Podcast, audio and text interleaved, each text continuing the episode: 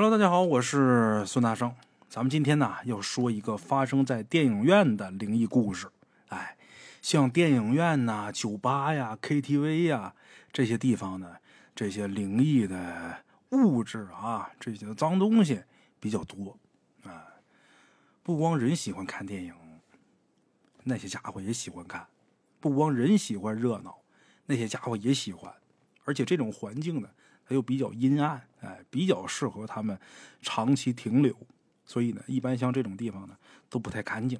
哎，咱们来说说今天咱们要讲的这个这个电影院呢，跟咱们现在大伙认知里的电影院不太一样。老电影院，哎，这个电影院呢是建在村里的。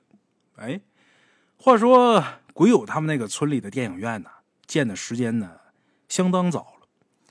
那个时候的电影院呢，主要的目的呢是为了政府宣传、改善老百姓落后的思想，跟娱乐没关系。不像现在啊，其实他们村这个电影院呢，在建起来的很长一段时间以前，村里边呢就已经开始有露天电影了。早些年在农村待过的孩子啊，一般都看过这种电影，一般都是一大片空地，你像学校的操场啊。村里的打麦场啊，小广场一类的，哎，一个四五张桌布拼起来大小的那么一大块幕布，一台手动或者电动的放映机，一个能操纵放映机的魔法师，哎，那个时候鬼友他们呢都把这个放映员当成魔法师，就那么崇拜。为什么？因为他能控制幕布上战士动作的快慢，哎。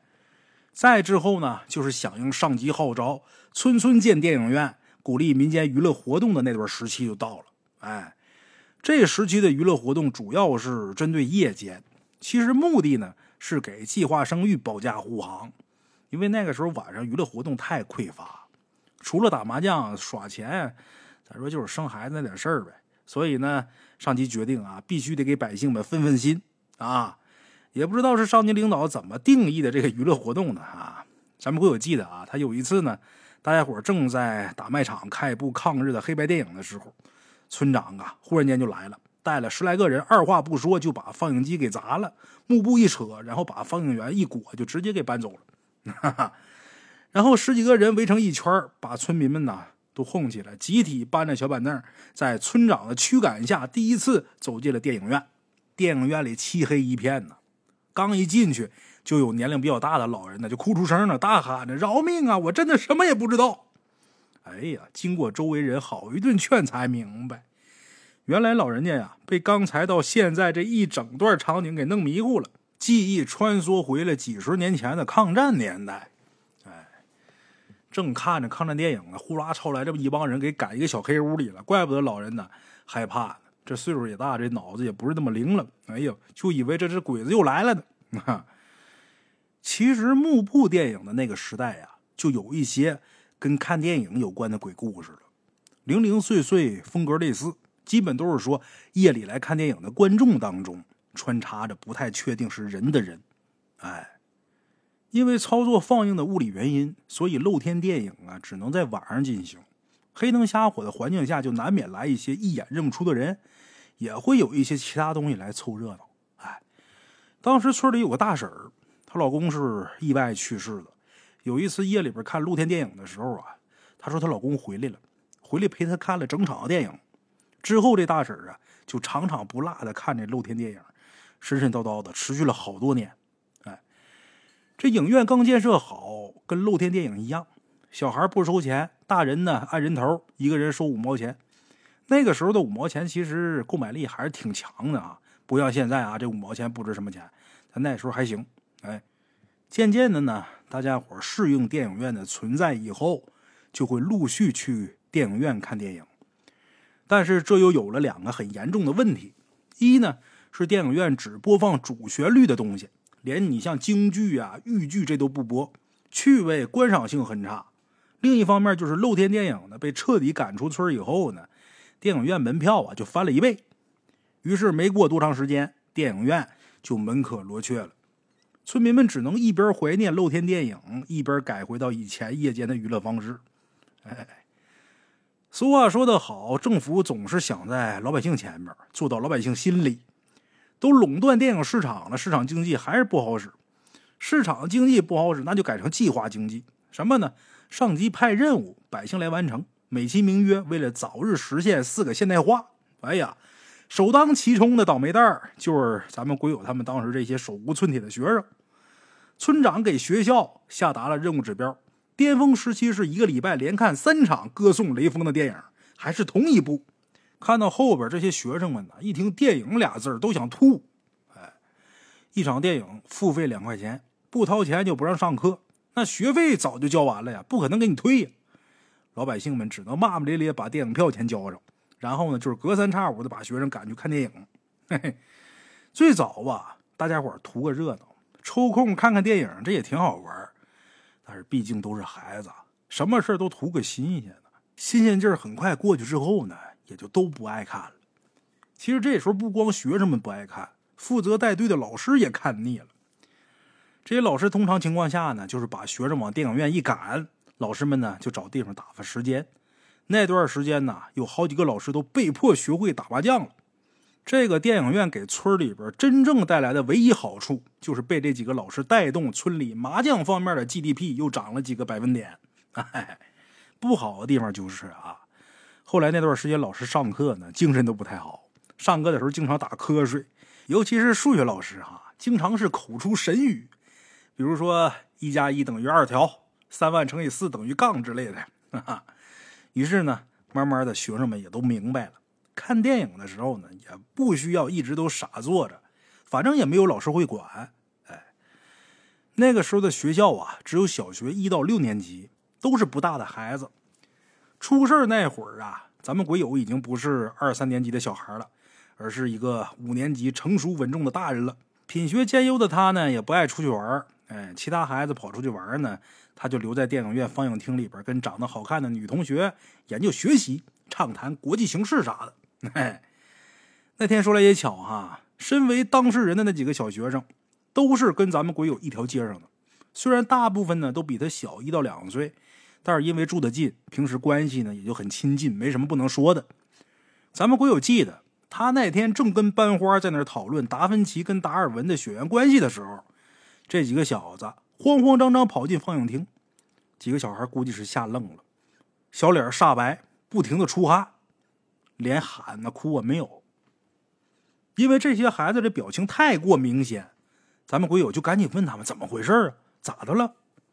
这时候这几个孩子啊坐在咱们鬼友他旁边的这几个位置上，一个个的都说不出来话了。后来冷静了一会儿，其中有一个叫子孝的，稍微恢复了一点儿，就断断续续的跟咱们鬼友讲了一件事儿。这件事情的经过哈是这样的。那天从打学校出发到电影院，出发的时间是上午九点钟，大家伙排队步行到电影院，大概一个小时。也就是说，十点钟他们到了电影院，大概二十分钟入场，人都坐好之后呢，老师也就走了。之后呢，就开始放映电影。电影放了大概十多分钟之后吧，子敬他们几个就坐不住了，稍微一商量，就组团跑出去了。不知道是不是学校的领导知道他们坚持不到看完电影，怕他们中途跑了，所以电影院外边院的那个大门是上着锁的。哎，咱们简单来说一下这个电影院的布局。这电影院的样子呢，类似一个独立的小礼堂，一座高大的建筑，有地下室、有偏房这些小房间。放映厅跟现在电影院的布局呢样式差不多。在整栋电影院房子外边。有一圈两三米高的围墙，留了一扇挺大的铁栅栏门，用来出入的。其实这格局有点像国外的那种古堡，一个独立的大楼，外边是花园水系，最外围呢是一圈围墙和铁栅栏门那种的。哎，但是整体规模呢，照比人那古堡是小多了，建筑风格呢也有区别。哎，据说这地方啊曾经有个戏台，但是具体详细的，咱们鬼友他们就不知道了。哎因为电影院这个位置离咱们鬼友他们家很远，平时呢他极少能走到这地方来，所以呢他对这一片原来的地形啊不熟悉。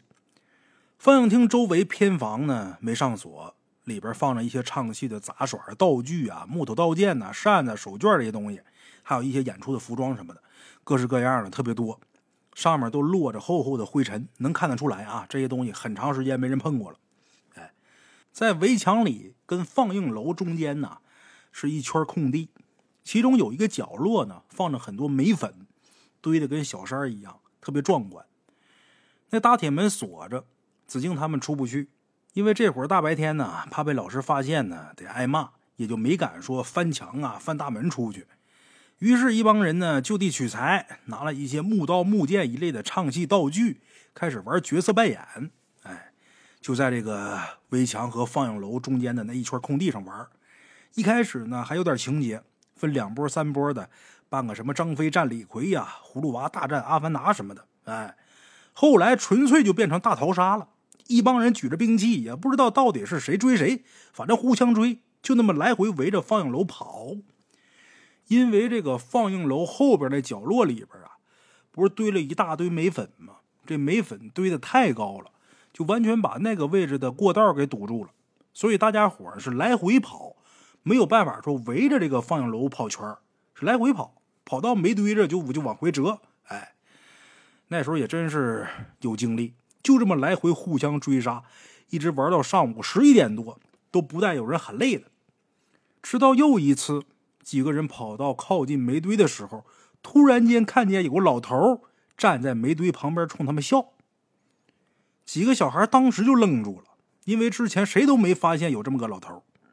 这时候这老头啊跟他们说话了，倒也没什么奇怪的，就是简单的问了几个小孩的姓名。几个小孩都直接说了自己的名字啊，都说自己叫什么，也没什么戒心。一个老头嘛，然后胆儿稍微大一点，这叫子敬的这孩子就问老头：“你谁呀？”老头一直慈眉善目啊，笑呵呵的说：“嗨，我呀，我是这儿守门的。铁栅栏门旁边确实有个小门房，但是因为这地方除了咱们鬼友他们这些被迫来看电影的学生以外，平时根本就没人来。”甚至说，电影院那个铁栅栏门那钥匙都是在咱们鬼友他们老师手里边，每次他们都是自己出来进去就行。你要说电影院有谁常住的话，那可能就只有一个咱们鬼友他们从来没见过的放映员，可能是常年在这儿。所以那个门房一直都是个杂物间，有一些桌子椅子堆得满满的，根本就没有人负责看门。当时子敬他们呢也没多想，小孩嘛单纯，就问老头：“你叫我们干嘛呀？”老头没回答他们，反问了一句：“你们这么玩有意思吗？”几个小孩都说：“那最起码比看那电影有意思。”这时候老头说了：“我教你们玩个游戏吧。”啊！这些孩子们一听来精神了，问老头：“什么游戏呀？”老头说：“躲猫猫。”几个小孩一听，切！子敬他们很不屑，就说：“一共就这么光秃秃的一圈路，怎么躲呀？真当我们是小孩啊？”老头说：“嗨，我们呢可以上别的地方玩这游戏。”子敬说：“去哪儿啊？大铁门又出不去。”这时候，老头神秘一笑：“来，跟我走。”老头领着这几个孩子。一直走到地下室入口那位置，老头跟孩子们说：“这地下室里边啊，有很多桌子啊、柜子，而且光线呢很暗，大家伙都不出声，肯定不好找，是不是？”那地下室其实是个半地下室，有几扇窗户高出地面半米左右，高出地面那个区域啊，可以被阳光照进去。这种地下室结构，现在很多建筑呢。还都保持着，美其名曰地上室，其实就是一种半地下的这种结构啊。我估计大家伙都见过。哎，这几个小孩啊，眼神视力都挺好的，也没多想，集体很开心的就答应了。紧接着老头说：“那这主意是他出的呀，得带他一起玩。”这几个小孩呢，也没建议说多个玩伴即使对方是个大人啊，只要他不是说给咱补课啊。陪咱玩那咱是很欢迎的。哎，就这么的，大家伙就开始第一步猜拳。猜拳的结果是子敬赢了，于是几个老头和几个孩子就一起朝地下室走去了。哎，前面忘了说了啊，这地下室跟偏房一样没锁门。其实整个电影院只有外边大铁门会每天上锁，其他木门基本是没有锁头的。老头跟几个孩子都进了地下室，子敬呢转过头闭上眼睛就开始数数，按照规则啊，从一数到一百。数到一百之后，子敬进了地下室开始找。大概是因为子敬之前数数的时候呢就一直闭着眼睛，所以呢他对昏暗的环境呢适应很快。刚进去就抓出两个把自己按鸵鸟那么长的小伙伴，紧接着抓其他小伙伴，很快呢也都找着了。找全人之后呢，子敬他们就集体走出昏暗的地下室了。就寻思着啊，这也不太好玩 地下室里边的空间不是特别大，也没什么意思。然后大家伙就寻思啊，继续拿武器互相追杀。哎，几个人刚想重新仗剑走天涯，又突然间想起来，好像少了个人。那老头还没找着呢，于是几个人呢就一起又进了那地下室去找那老头。找了一圈之后呢，也没发现老头的影几个人有点不甘心，又找了一会儿，实在找不着了，也没耐心了，就喊：“出来吧，咱不玩了。”哎，喊了几声没动静。这时候也不知道谁说了一句：“那老头不会是鬼吧？怎么之前咱们一直在院里边玩，没见过他呀？”这时候马上有人又附和说：“对呀。”大铁门锁着呢，他那么大岁数也不可能翻墙啊！几个人越想越害怕，于是集体退出地下室，跌跌撞撞的跑到放映厅来了。就这么个经过。哎，子敬跟咱们鬼友说完这事儿的前后经过，咱们鬼友听完之后啊，也觉得没什么，就问他们说：“这有什么好怕的？”子敬说：“那不会是鬼吧？那地下室是不是有个秘密通道啊？”直通阴曹地府，那老头就是阎王爷，他上来抓魂魄下地府修炼的呀。刚才他把我们骗到地下室，其实是想把我们抓进阴曹地府去。说不定这会儿地下室已经全是黑白无常、牛头马面、八百年恶鬼了呀。咱们不有这说，行行对对对，你才三年级，哪来这么多幻想啊？以后少看那些封建迷信的东西啊！建国以后就没鬼了，你不知道吗？子敬他们还是有点怕。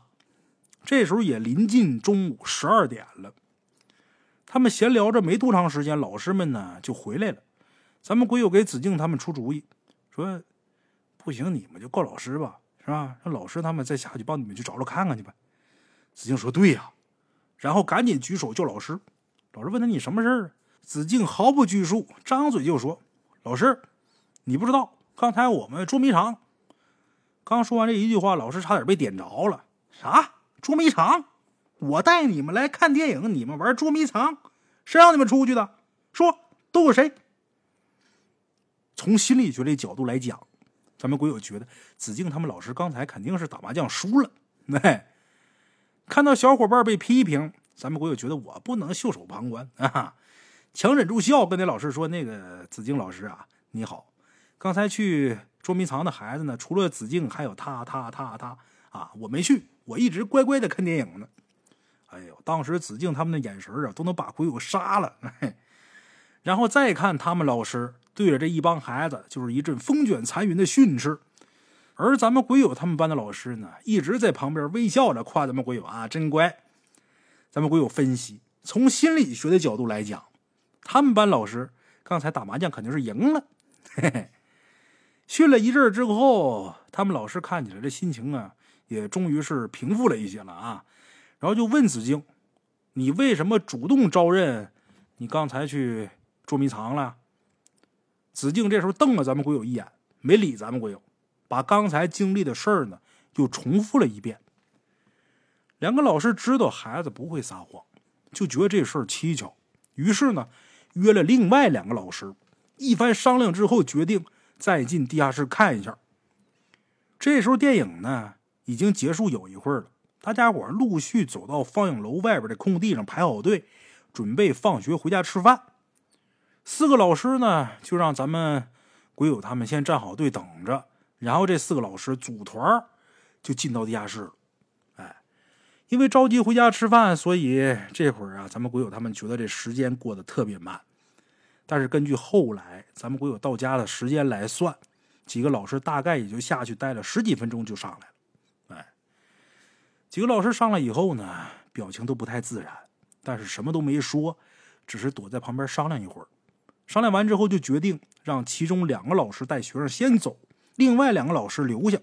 哎，这是一个很奇怪的操作。以往都是四个老师一起带他们走，但当时呢，咱们鬼友他们也没多想。留下来的老师有一个是子敬他们老师，他们临走的时候，这老师啊还特意叮嘱子敬他们那几个孩子，捉迷藏的事儿，出去不能跟别人乱说，要不然回来收拾你。哎，然后他们就走了。鬼友回到家以后呢，有点心不在焉，吃饭的时候老惦记着这事儿。就在那寻思，不会真有什么问题吧？这时候突然间听见子敬他们几个孩子的声音，在大门外边大喊：“三儿，三儿，快出来，出事儿了！”这叫声把咱们鬼友吓一跳，赶紧跑出去，一看他们几个都慌慌张张的。一看咱们鬼友出来，就问：“三儿，你妈在不在家呀？出事儿了！”咱们鬼友冷汗都下来了，出什么事儿了？还得让我们家大人都知道。那。在家了，出什么事了？子敬一听说啊，你妈在家呢，乐了，笑了。这个笑很诡异。紧接着，几个小孩的表情突然间变得特别狰狞，嘿嘿，那种可怕的表情，咱们鬼友第一次见到。他们推开咱们鬼友之后呢，就往他身后的屋里边冲。咱们鬼友啊，大喊一声：“别别！”然后就听见了这几个孩子的哭嚎声。子敬他们进屋之后就开始哭。一边哭一边说：“婶子，三哥欺负我们呐！哎呀，这些孩子哭的呀那叫一个泣不成声啊！鬼友说：“他妈听得我都快感动了。”哈，然后鬼友就见他妈拿着笤帚就出来了，追着咱们鬼友满院子跑了十几圈。咱们鬼友看他妈跑的有点累了，就放慢脚步：“你你打吧。”哈，鬼友说：“谁说虎毒不食子啊？让他妈抓住之后，这通好打。”一边打一边骂，让你欺负小孩让你欺负比你小的。哎呀，一顿打，咱们鬼友说，我都不会走路了，给我揍的。看来这出来混呐，早晚要还呐。等完事了之后，几个小王八蛋还赖着不走。鬼友他妈呢，就留他们吃饭。这几个孩子呢，也没客气，围坐一桌，还点上菜了。婶儿，我想吃西红柿炒鸡蛋。那说婶儿。我想吃辣椒炒鸡蛋，那说婶儿，我要吃煎鸡蛋，我想吃煮鸡蛋。鬼友心想：好样的，你们知道我家有养鸡场是吧？行，等下午的，我挨个一个一个收拾回去。咱们鬼友回忆啊，说那时候的感情啊，真单纯。下午还没挺到放学呢，他跟子敬他们几个呀，就又成了好哥们了，然后组团一起去欺负一年级的去。哈哈。咱们说回电影院啊，那天下午子敬他们班呢换课了，也就是说，中午留在电影院的两个老师一下午都没回学校。打那天之后呢，有将近两个月，学校也再也没有组织他们去看过电影。那种感觉呀，就跟逃出传销组织那洗脑课一样，神清气爽。哈哈。不过呢，也就两个多月，不到三个月的时间，就又开始让他们去电影院了。但是这时候电影院呢，已经发生了一些改变了。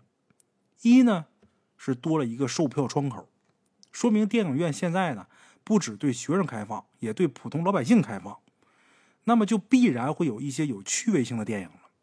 要不然即使你开放了，也没人买票嘛，是吧？鬼友说啊，有时候真觉得现在一些人呢，比他们那时候的村民还好骗。现在的人明明知道是烂片，还得去电影院去捧场，哈。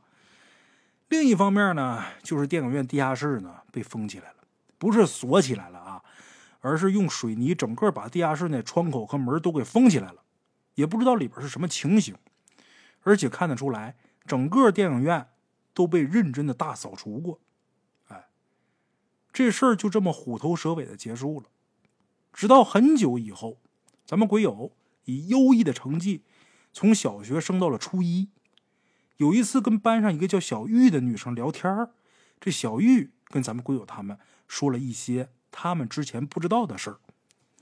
小玉的父母啊，都是咱们鬼友初一所在的那个中学的老师，离咱们鬼友小学这个母校很近。当时他们老师这个圈子啊也不大，互相都认识。这事儿呢，一时也在他们圈子里边啊流传开了。小玉有一次听他爸妈呀聊起当时的情况，当时的情形呢是这样的：那天中午，四个老师走进地下室，没几步就看到地上有具尸体。这尸体啊都已经成了干尸了，皮肉都干了，衣服这款式呢有点类似老式灰色的中山装，这衣服也有点风化了。几个老师呢认了一会儿，才确定这真是一具尸体，于是就决定报警。后来就是子敬他们老师留下来等警察那段了。哎，警察吃完午饭赶到电影院，把干尸抬出来之后研究一番，又跟两个老师和闻讯赶来的校长盘问了一下午，之后就把这事儿呢跟上级汇报了一下。尸体具体是谁的，最后怎么处理的，这些咱们鬼友他们都不知道，只知道警察来了之后，安排人把地下室的一些杂物搬出来之后，就把地下室彻底给封了。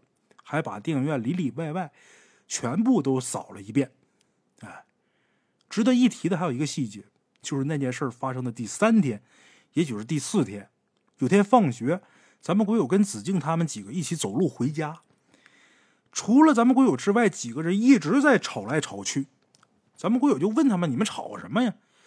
子敬就告诉咱们鬼友，原来当天上午，警察在老师的陪同下到学校找到子敬他们几个孩子。就问他们那天捉迷藏的具体的细节，几个孩子的描述呢，其他方面都大同小异，都没什么问题，唯独说到这老头的相貌的时候，几个孩子形容出这个模样，竟然全不一样。也不知道究竟是孩子们记忆有偏差，还是他们看到的老头真的不是同一个样的。但是不管他们如何描述。都不符合电影院附近任何一个老头的相貌，而那天那老头也再没出现过。哎，好了哈，我是孙大圣，咱们今天就到这儿，下期见。